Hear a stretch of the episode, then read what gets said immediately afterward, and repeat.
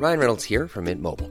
With the price of just about everything going up during inflation, we thought we'd bring our prices down. So to help us, we brought in a reverse auctioneer, which is apparently a thing. Mint Mobile unlimited premium wireless. Ready to get 30, 30, bit to get 30, bit to get 20, 20, 20, bit to get 20, 20, bit to get 15, 15, 15, 15 just 15 bucks a month. So, Give it a try at mintmobile.com slash switch. $45 upfront for three months plus taxes and fees. Promo for new customers for limited time. Unlimited more than 40 gigabytes per month. Slows. Full terms at mintmobile.com.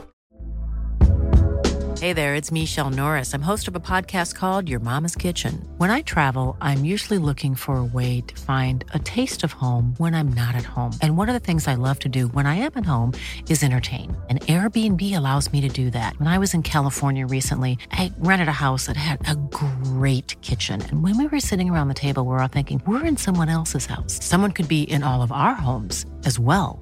If you have a home, but you're not always at home, you have an Airbnb. Your home might be worth more than you think. Find out how much at airbnb.com/slash host. Hi, I'm Daniel, founder of Pretty Litter. Did you know cats tend to hide symptoms of sickness and pain? I learned this the hard way after losing my cat, Gingy. So I created Pretty Litter, a health monitoring litter that helps detect early signs of illness by changing colors, saving you money and potentially your cat's life. Pretty Litter is veterinarian developed, and it's the easiest way to keep tabs on your fur baby's health right at home. Go to prettylitter.com and use code ACAST for 20% off your first order and a free cat toy. Terms and conditions apply. See site for details.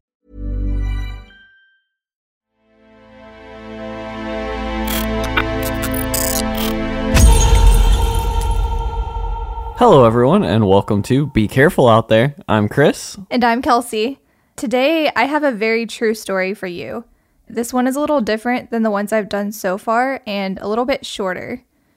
This story is just strange. It's one of those things that you hear about and then it just keeps you up at night because you're like, what actually happened here?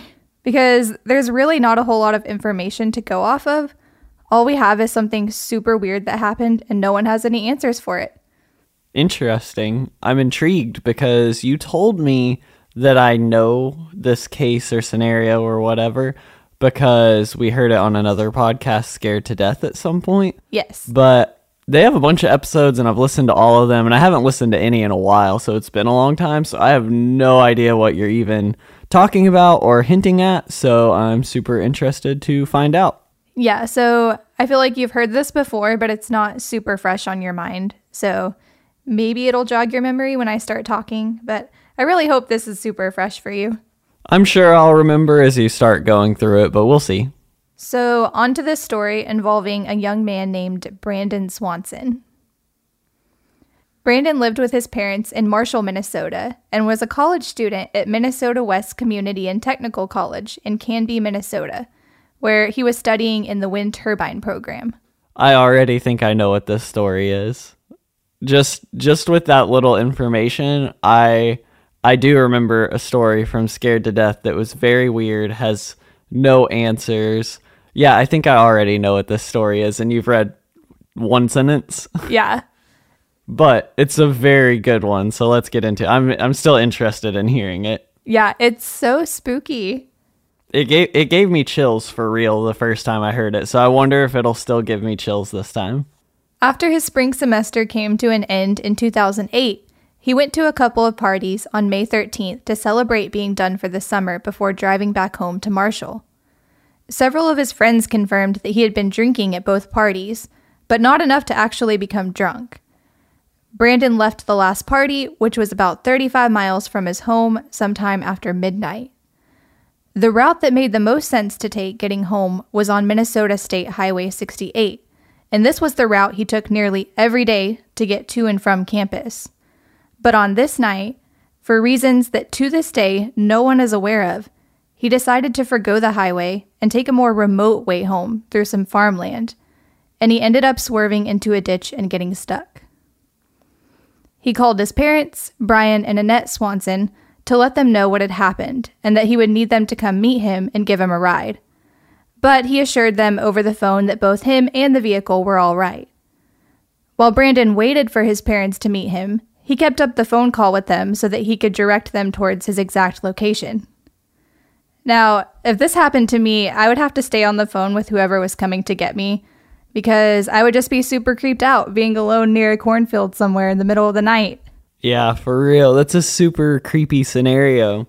That reminds me of the time we were out with our friends and we were using that weird app that's supposed to detect anomalies and like we were just being silly and just go into wherever it told us to go. Yeah, like kind of similar to like ley lines or something. Yeah, and then there the very first one took us to a field and it was telling us to go to the middle of the field.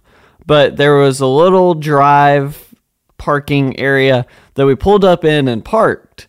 And then all of a sudden a red truck pulled in like right behind us. I was so scared in that moment. I didn't know what was going to happen. yeah, I thought maybe we were on somebody else's land and that they were gonna ask us like, "What are y'all doing here? You need to get off my land or whatever," because it's Arkansas and people are very gripey like that. And it was clearly an older man in a giant red truck. So I pulled forward to start turning around, and as I pulled forward, he pulled up to where we were and then just turned and drove straight into the middle of the field. And he didn't really slow down either. And it was exactly where it was telling us to go the middle of that field. I have no idea why it wanted us to go to the middle of the field, but it did. And then some guy pulled in behind us and drove straight to the middle of that field. It was just so, it was such a coincidence. It makes you really feel like it did detect an anomaly. Still to this day, I wonder what that man was doing in the middle of that field at close to dusk. The sun was on its way down. I'm just glad that we didn't drive out there for, or get out and start walking out there. I know, truth be told, I was actually pretty relieved when he did drive into the field because I thought he was going to pull up beside us and maybe shoot us. You have it's to assume. Arkansas. You never Exactly. know when you're on somebody else's land. You always have to assume that you're going to get shot. If you pull into the wrong driveway, you better pull out as fast as you can. But yeah, when Chris and I went to school at Arkansas State, we didn't commute. We lived on campus, but when we did go home to visit, it was an hour and a half drive, and at least half of the drive was super remote like this. Well, part of the time we didn't live on campus, but we lived literally right across the street. Yeah, but when we still sort of were like living with our families in Beebe, like the drive back and forth, I hated it because it was offensively unscenic. And your car would just constantly be attacked by suicide bugs. True. you could clean your car before starting this two hour journey. And then the entire two hour journey is soybean and cornfields. And yeah, your car would just be covered in bugs front, back, under, all of it. Just completely covered in bugs by the time you get to your destination. No matter which direction you're going, whether you're going from Beebe to school or from school to Beebe, no matter what, your car was just a whole new it had a whole new paint job by the time you got there.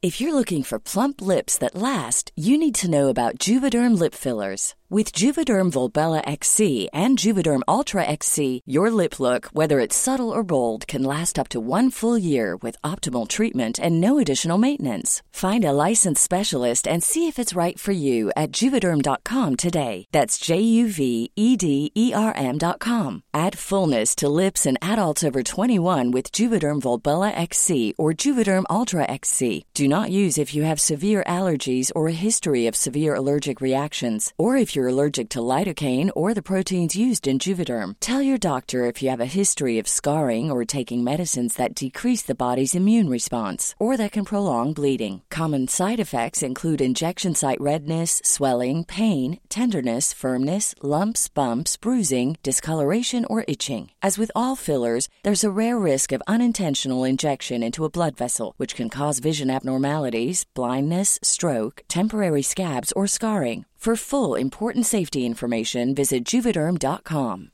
Many of us have those stubborn pounds that seem impossible to lose, no matter how good we eat or how hard we work out. My solution is PlushCare. PlushCare is a leading telehealth provider with doctors who are there for you day and night to partner with you in your weight loss journey. They can prescribe FDA-approved weight loss medications like Wegovy and Zepbound for those who qualify. Plus, they accept most insurance plans. To get started, visit plushcare.com slash weight loss. That's plushcare.com slash weight loss. so many bugs, so many fields. It was kind of sad, really. But I hated being on this route at night, especially because I was always wondering what would happen to me if my car broke down out there. I mean, I have roadside assistance, I'm sure I'd be fine, but it would have been creepy as hell if nothing else especially around that little town called Cash. I don't know why, but that little town was just so weird to me. Because there was an, almost nothing to there it. There was one gas station. That was it. And then you could see several silos from different farms, but that was literally it. One gas station. There was a gas station and a cop that liked to give speeding tickets. Yep. He would sit under a tree right beside the gas station. So Brandon was on the phone with his parents while he waited for them to pick him up and he informed them that he was pretty close to the town of Lynd, which wasn't too far from his home, so his parents weren't having to travel too far. They agreed to a plan where both Brandon and his parents would flash their headlights on and off when his parents were close so that they could locate one another in the dark. But this didn't end up working, and as Brandon's parents started to take more and more time to find him, he grew a tad bit frustrated on the phone. He asked his parents, Don't you see me? He must have been pretty tired and stressed at this point, so he was sort of lashing out a little at his parents. He finally gave up and hung up on them. His mom called him back, apologizing for not being able to find him, and Brandon told them that he'd just try to walk back to his friend's house in Lynd. But Brian Swanson wasn't about to leave his son to wander into the night by himself, so he dropped Annette off at home and then kept looking for Brandon. And finally, they agreed to a new plan. They were going to meet up in the parking lot of a nightclub in the town of Lynd. Brandon was still in the middle of nowhere at this point, but he started to follow the lights that he believed indicated the town. And he wasn't walking down the road at this point, he was walking in the middle of a field to get to these lights. This is weird. So they were driving on the road that he was stranded on, but they couldn't see him. And he almost made it sound like he could see them. Like, you can't see me? What the so heck? He actually, it was weird. So he was looking at the lights in the distance that he believed to be the city lights of Lynd. And it's just so strange because it's such a small area. If one car is going to come and flash their light, you're going to see it. It's just so weird. Well, what I was thinking is like, what if he was in some sort of parallel dimension to where he could see them, but they couldn't see him. I mean, who, who knows how any of that would work? But it's fascinating to think that that would be a possibility. You have to theorize something. So, Brandon's father over the phone heard him walking along in this field before suddenly shouting, Oh shit! And then there was just silence. There was no sign of Brandon on the other line. Brian hung up and tried calling his son again several times, and Brandon never picked up. That was the last time Brandon was ever heard from again. It has now been 15 years since this phone call between Brandon and his dad ended, and Brandon still has not been found anywhere, dead or alive. For the rest of the night of Brandon's disappearance, Brian and Annette Swanson, along with some of their son's friends, searched the surrounding area, but they all came up short. In the early morning, shortly after Brandon's disappearance, Brian and Annette Swanson went to the police to report their son as missing. The police were no help, however. All they did was tell the Swansons to be patient and simply wait for Brandon to come home.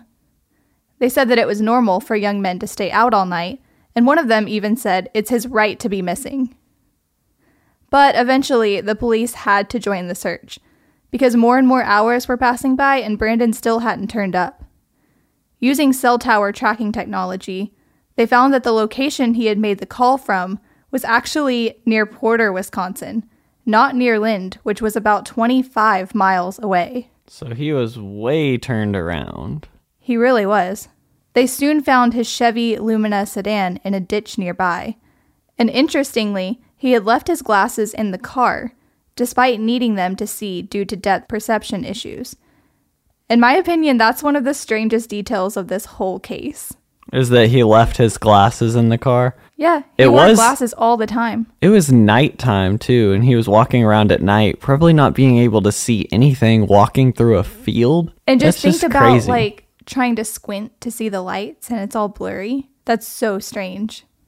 Now, a huge search effort began over a sizable area of land, complete with air surveillance and hundreds of volunteers. A canine search unit led the police to the Yellow Medicine River, which raised concerns that Brandon had fallen into the water, so the search extended to the river as well. But the scent trail abruptly ended. The dogs did find some human remains in the area, but none that ended up pertaining to this particular case. Well, that's scary too. Just, oh, we stumbled across some other human remains. We'll deal with that later. Let's try and find this person first. That really just reinforces my fear of country roads like this. I guess stumbling across human remains isn't always the worst thing because if you think about further back in history, it was probably pretty common for people to bury their relatives on their farm or something like that. So I guess on farmland, it wouldn't be that crazy to find human remains. It doesn't necessarily mean that it would be like a murder or anything like that. It could just be a family that lived there a century ago would bury their family members on the farm. So I guess that's possible. Right. I didn't really think of that. A member of Emergency Support Services, Ken Anderson, said that there were several personal properties in the area that couldn't be searched due to legal conflict. Many local farmers were happy to let the police search their property and would even join in the search, but many of the other farmers weren't too thrilled at the idea of search dogs coming onto their property near the cattle or the crops. And this is still a setback to the investigation today. Many farmers refuse to compromise with the police on this, and the reason this is so interesting is because at one point, the canine team did pick up Brandon's scent on a nearby piece of farm equipment, but the farmer who owned it didn't let the police search his property. And because of how the law works, they can't really ask him why not. They just don't have access to that property. And over time, it gets harder and harder for the dogs to track a scent. There are dogs that specialize in the tracking of aged scents, but these dogs are so rare that the state of Minnesota only ever has about three available at any given time. So, Brandon's parents were actually still pretty pissed that the police had not immediately begun an investigation. So, they petitioned for there to be a law saying that police have to immediately write a missing persons report and begin an investigation. Brandon's parents were actually still pretty pissed that the police had not immediately begun an investigation. So they petitioned for there to be a law saying that police have to immediately write a missing persons report and begin an investigation, no matter what the age of the missing person is. So this was called Brandon's Law and was passed in Minnesota on July 1st, 2009. What happened to Brandon? Some say he could have drowned in the river, although, as I said earlier, there has been an extensive search there. The river was still being searched as recently as 2021. One other theory is that he fell into an unmarked cistern, as there were several of those in the area. But beyond that, it's anyone's guess. Brandon's mother, Annette, is quoted as saying, People don't vanish into thin air, but it sure seems like he did. So, to anyone who likes taking back roads, be careful out there. Ooh, yeah, I remember when this was covered on Scared to Death. I think they talked about it as a potential alien abduction.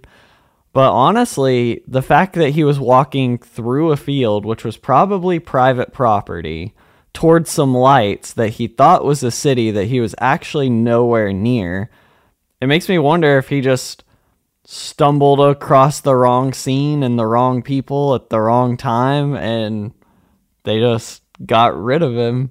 Right, because that's definitely what it sounds like. Someone could have just been lurking in the shadows and maybe run off with him or just taken him onto one of the private properties that couldn't be searched. What I'm kind of thinking is what if he stumbled across somebody who even may have been innocently out working and he got spooked or he spooked them, I guess, and uh, maybe they had a firearm on them or something and thought that they needed to defend themselves and then just and then cover forward. it up or something. Because the the part about the scent on a piece of farming equipment is what really sounds weird to me. Because you have to think especially if it's a big farm they they use these big combines that basically chop everything up as they go along. And so if somebody killed someone and then just left them in the middle of a field, it's very possible that when they're harvesting that that body could just get chopped up with a bunch of other things, you know? I don't know. That's a lovely image. It sounds awful, but there have been plenty of farming accidents where farmers have got caught up in the combines and just that was it. It's very dangerous to work on a farm. So, yeah, I bet.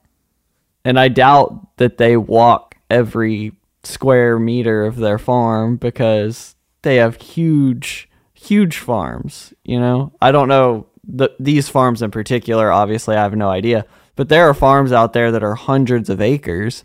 You can't keep track of everything that's on a 100 acres of land. That's a lot of land, you know?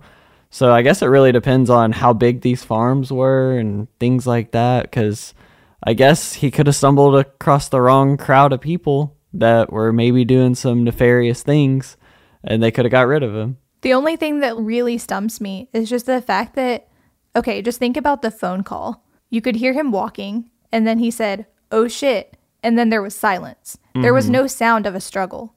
That's what really gets me about this one. That that is interesting. Cuz a phone It's like he just vanished. A phone could be put on mute, but I don't see why he would say oh shit and then put his own phone on mute and I feel like you would hear a struggle if somebody else was taking the phone from him to put it on mute. So that is a very interesting point. It seemed like it all happened super quickly. Mm-hmm. Like he was just walking and then, oh shit, and then silence. It's like you can, if somebody did mute it, like they would have to grab him, cover his mouth, and then mute him at the same time so that his parents didn't hear anything on the other line. Whatever happened to him, it could not have been anything good if he fell in the river, you would think that you would be able to hear the water as he's coming up on the river because most rivers, even streams, are pretty loud. If you're out and about and there's no other noise, you can hear water rushing. And so, if his dad was able to hear him walking through the field, you would think that his dad would also hear the rushing water. Unless he was dragged away to the river later.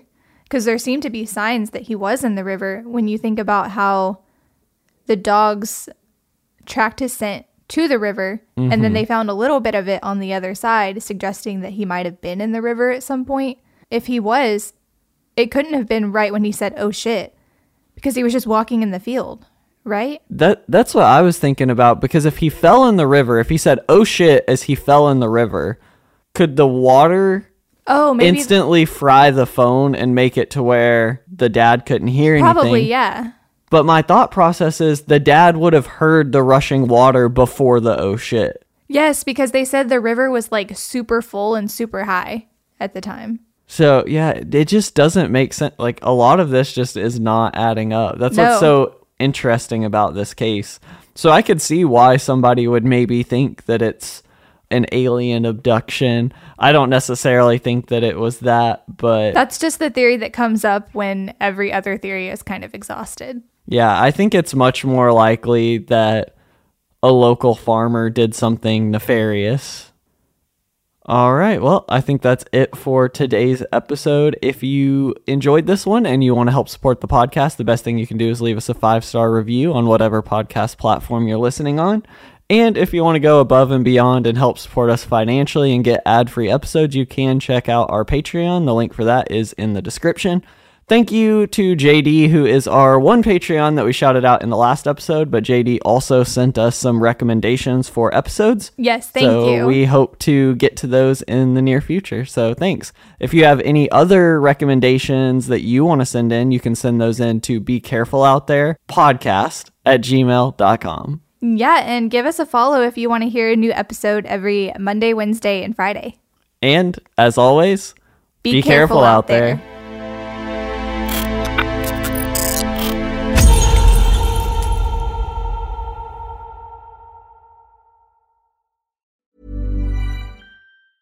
Planning for your next trip? Elevate your travel style with Quince. Quince has all the jet setting essentials you'll want for your next getaway, like European linen, premium luggage options, buttery soft Italian leather bags, and so much more. And is all priced at 50 to 80% less than similar brands. Plus, Quince only works with factories that use safe and ethical manufacturing practices. Pack your bags with high-quality essentials you'll be wearing for vacations to come with Quince. Go to quince.com slash pack for free shipping and 365-day returns.